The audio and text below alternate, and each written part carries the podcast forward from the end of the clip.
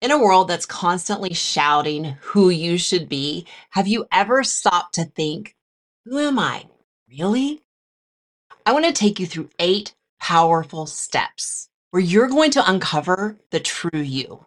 You're going to align with your deepest values, and you're going to come out the other side with a new sense of direction and joy and fulfillment that you may have not felt before. I want to introduce you to Awaken Me, a journey to finding you, which is a transformative experience. It's crafted by me, Amy Wine, an award winning marriage and family therapist, professional counselor, and peak performance mindset coach, and a business strategist. I understand how to help people find out who they are at their core. And this is designed to do that past all labels and expectations of other people, of who they think we are and who they say we should be. So, isn't it time to find out who you are and get out from under of all the expectations of the roles you play and who everybody else thinks and says you should be and how you should act? Because I think it's time to awaken your true potential in life. So, join me on this journey, hit the link below, and step into a life that you were meant to live. I'll see you inside.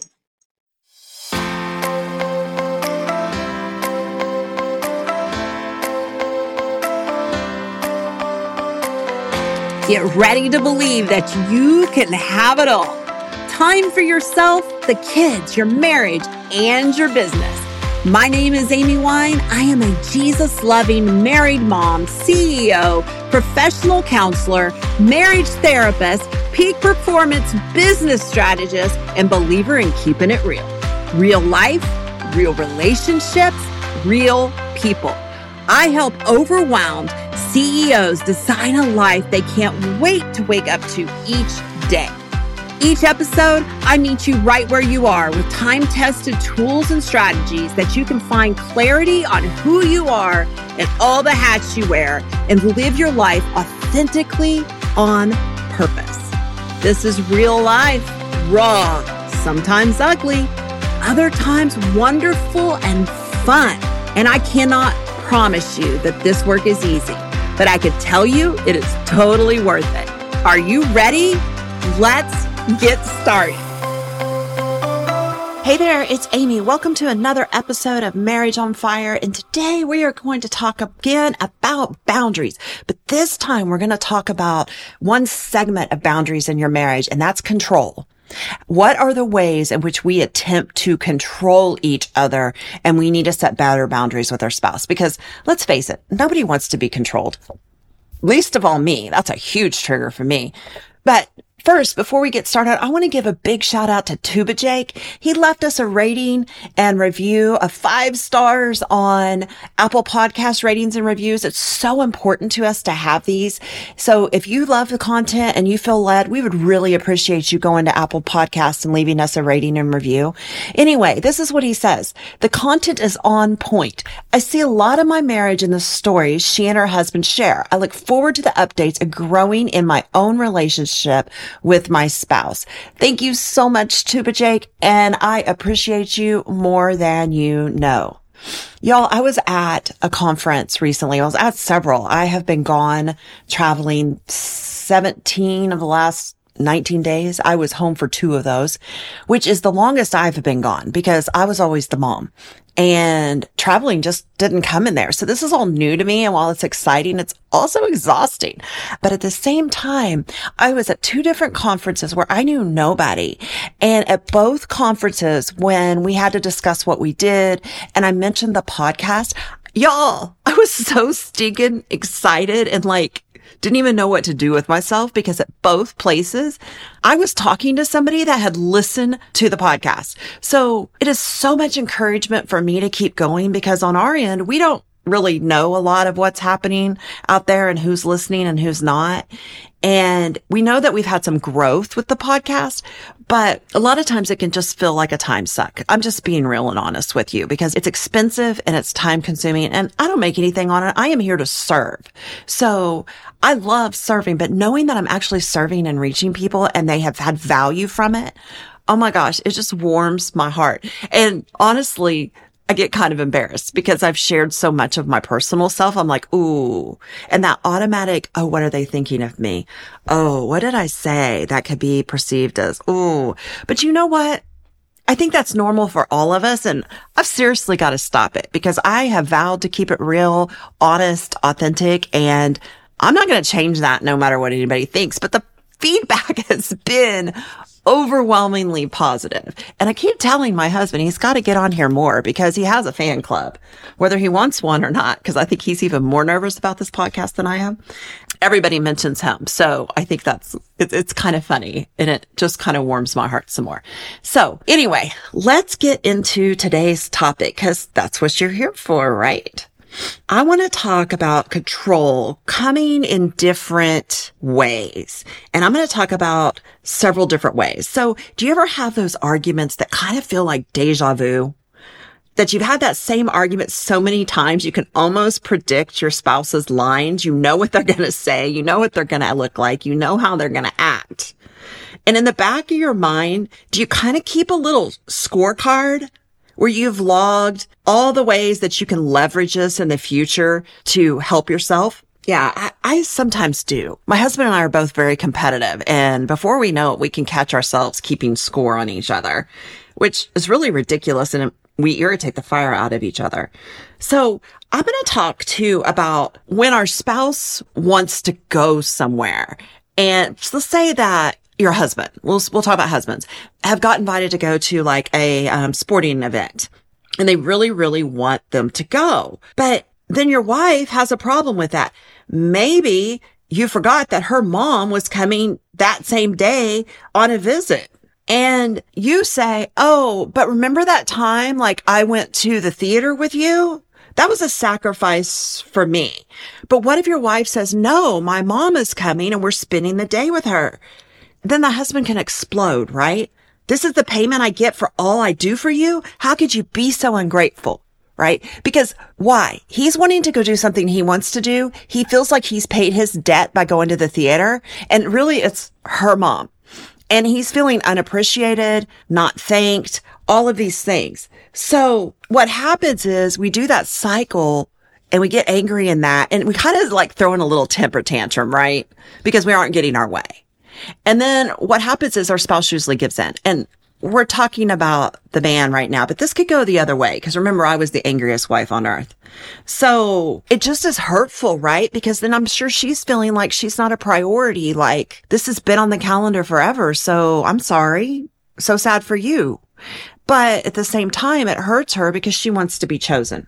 Okay. Then let's say that this husband felt guilty because he reacted in a negative way and she cried.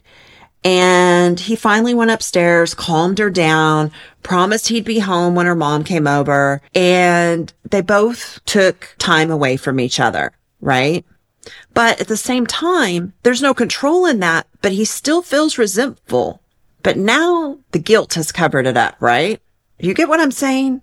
So all of these emotions are coming in, but we're just layering them one on top of the other. Whereas his blow up was an aggressive way to intimidate her to change her mind. Also a way to punish her for not keeping the score between them even, right? The theater versus the game. And her breakdown was another indirect way of punishing him for his anger and also a means of a way to get him to change his mind. Neither partner valued the free choices of his or her spouse. Okay. You get what I'm saying? It's a cycle. We are doing things to each other to fight for our own freedom and to control the other ones.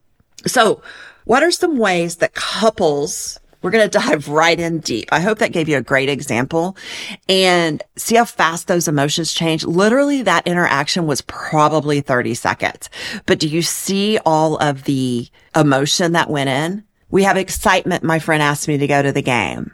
We have irritation on the wife because what? You're going to go to a game and my mom's coming and how dare you to, oh no, you're not to frustration, feelings of hurt, back to him getting angry, her crying, him feeling guilty, resentment, covering it up with guilt, her crying to get her way, him feeling guilty and trying to get his way with the anger. So there's a whole lot of dynamics in that quick 30 seconds. So it's no wonder that we become married roommates faster than not because we often don't recognize these patterns. So we're going to look at multiple ways of how we try to control each other real quick. Guilt. Guilt messages are intended to make your spouse feel responsible for your welfare. In other words, guilt controls by creating the impression that your spouse's freedom injures us. Hmm. His going to the game with his friends somehow injured her. But by choosing differently from us, our spouse has been unloving. So see, she automatically thought he doesn't love me because he's choosing the game over me. And then statements like this will come out when guilt's in there. If you really loved me, dot, dot, dot. Or how could you be so selfish? Dot, dot, dot. And let's talk about those wounded silences. Yeah, that stonewalling rearing its ugly head in here, right? So in this instance, her crying and her breakdown is an illustration of this guilt message, right? She wanted to make him feel guilty. He wanted to make her feel bad because he went to the theater and he wanted to keep score. Okay. So are you guilty of guilt messages? I know I am. Like, I'm probably the queen of this. Mine often was anger, but I could throw in a good guilt there every now and again. All right. So let's talk about anger now as being the next way that we try to control each other. Often one spouse wants something the other doesn't. The disappointed mate will get angry. Anger is our basic protest against the fact that we cannot control reality. Anger can be direct, as in the tantrum from not getting to go to the game. It can be covert, as in passive aggressive behaviors or sarcastic remarks. That would be my husband John's tactics.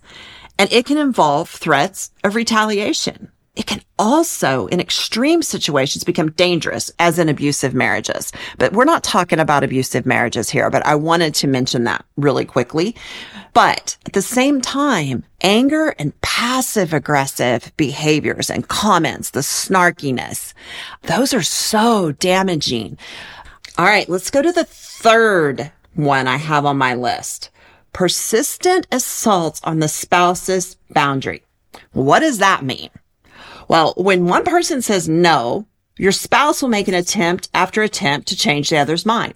It's kind of like that door to door salesman that's very strong willed and won't take no for an answer. The spouse will argue. They will plead until the other one's been worn down. It's like a child who has learned to keep asking and asking and asking until he hears the answer he wants. The spouse refuses to live with the boundary of the other one. That's a way of trying to control them, right? Do you want to know exactly where you stand in all 10 areas of life, relationships, and business? It's time to take the free Thrive Life inventory and you will receive a multi-page report showing you exactly where you need to grow and where your strengths are in your life, relationships, and business domains. You're even going to find helpful tools, strategies, and more based on your unique results. Go to thrivelifeinventory.com and get your scorecard delivered now. So it works great. It's a perfect tactic because you just wear them down until they're finally like, I don't even care anymore, right? And then they get their way because they can't respect the word no. And sometimes we have to say no to our spouse. It's just the way it is, right? My son is famous for this. Like he is the king of persistence. And I'll say to him one day, why do you keep asking me the same thing over and over and over and over again? And I've said no. And he said, because eventually you'll say yes and give in. Okay. Our kids are doing it. Why are we letting our spouses do that to us? And if you're the one doing it, why are you trying to control your spouse in this way? Another way we attempt to control is withholding love. And withholding love might be one of the most powerful ways we do it. When one spouse disagrees, the other disconnects emotionally until the other spouse changes just to suit what they want. It's so powerful because we're created to need love and connection as a source of our livelihood. It's our life. It's what we crave, that connection. When someone withdraws from us, we are putting out the fire of our basic existence. It also puts extreme pressure on us to do anything to connect with the one we love because we're hitting that wall. We're hitting that stone wall. They are not going to give us anything because they feel like we're not giving into them. They're not getting what they want. So why should they? It's a dangerous dynamic. All right. Have you seen yourself in any of these yet? I've got maybe six or seven more. There's still time.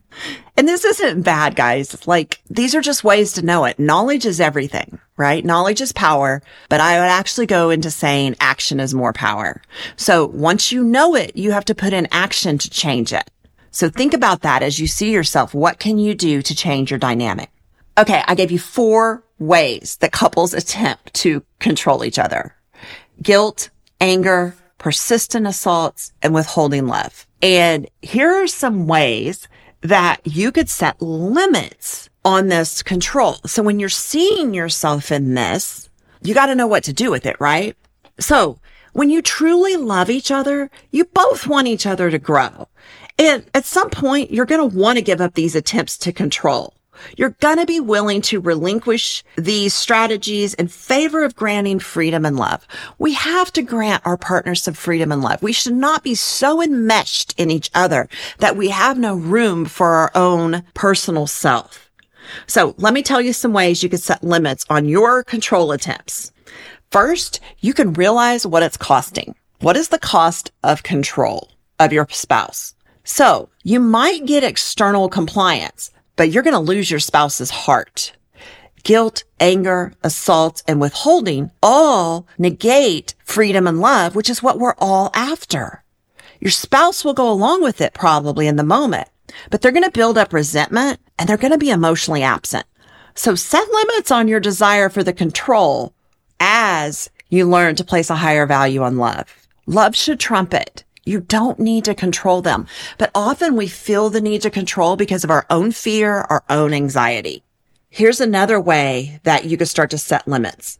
Ask your spouse to let you know how the control affects you. How does it affect your spouse? So marriage is at its core a bond of empathy.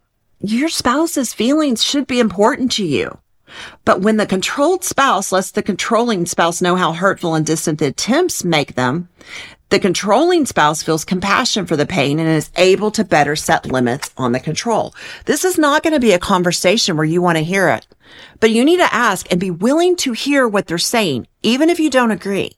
Watch your defensiveness, watch your criticism, watch your butt, watch all of those things and just hear, empathize, go back and process and see what your part is. Okay. Another one that you can do to limit your control Experience your own helplessness to change your spouse. So no matter how much you would like to believe the opposite, your spouse, they're not going to change your decisions, opinions, or feelings until they're ready to. And you may need to realize that you live with someone whom you can't make do the right thing. This hopelessness is often a very painful emotion. Angry control moves may give us the illusion we have power over a spouse that we don't have accepting that helplessness hurts, but it is where reality lies. So accept that you feel helpless in getting your spouse to act in a certain way or do a certain thing. Just accept it. That's where reality is. Okay. And anger feels like a powerful emotion, but it's actually an out of control emotion. Anger is an out of control emotion. You also need to work through your dependency issues. If your spouse is the only person that you can get your needs met from, then you will have bent towards controlling them.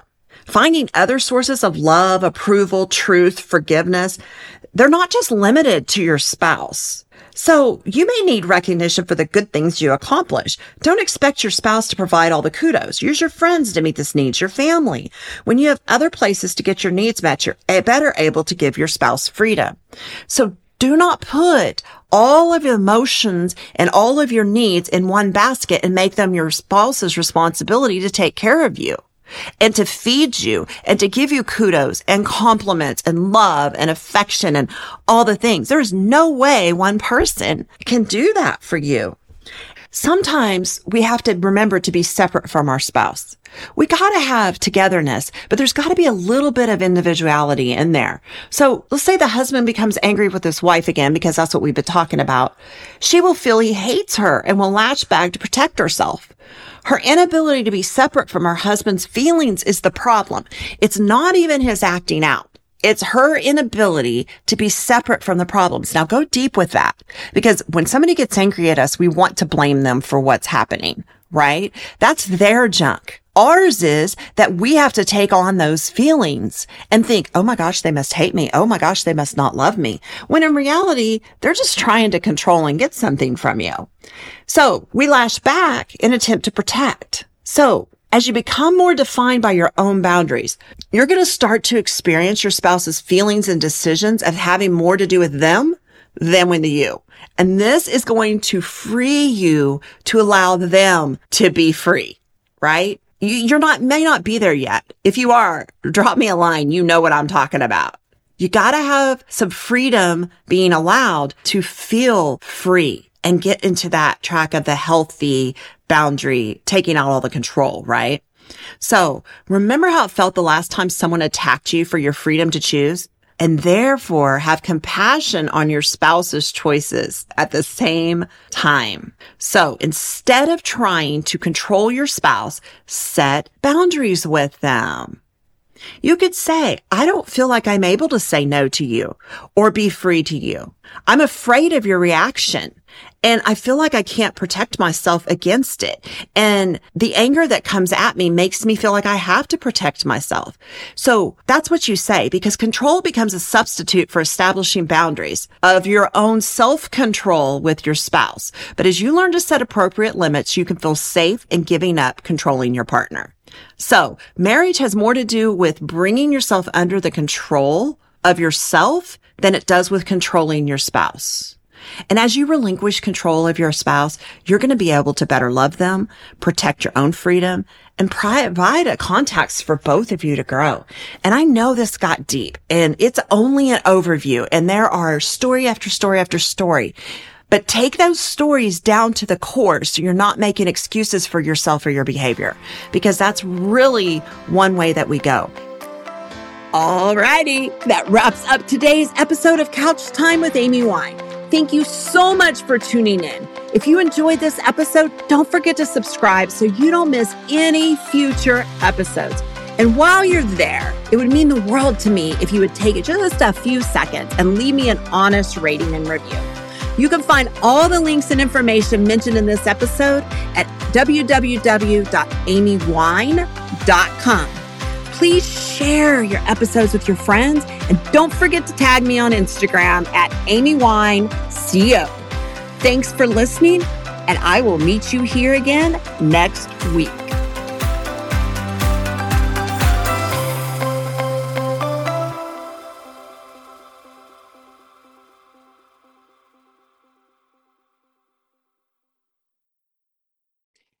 Are you feeling like your marriage is more about going through the routine than the romance? Just the day to day drudgery of all the things and the chaos that surround you that you have to do?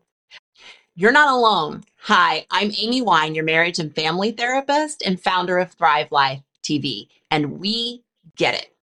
Impact driven achievers like you deserve a marriage that is just as successful as your business and your career.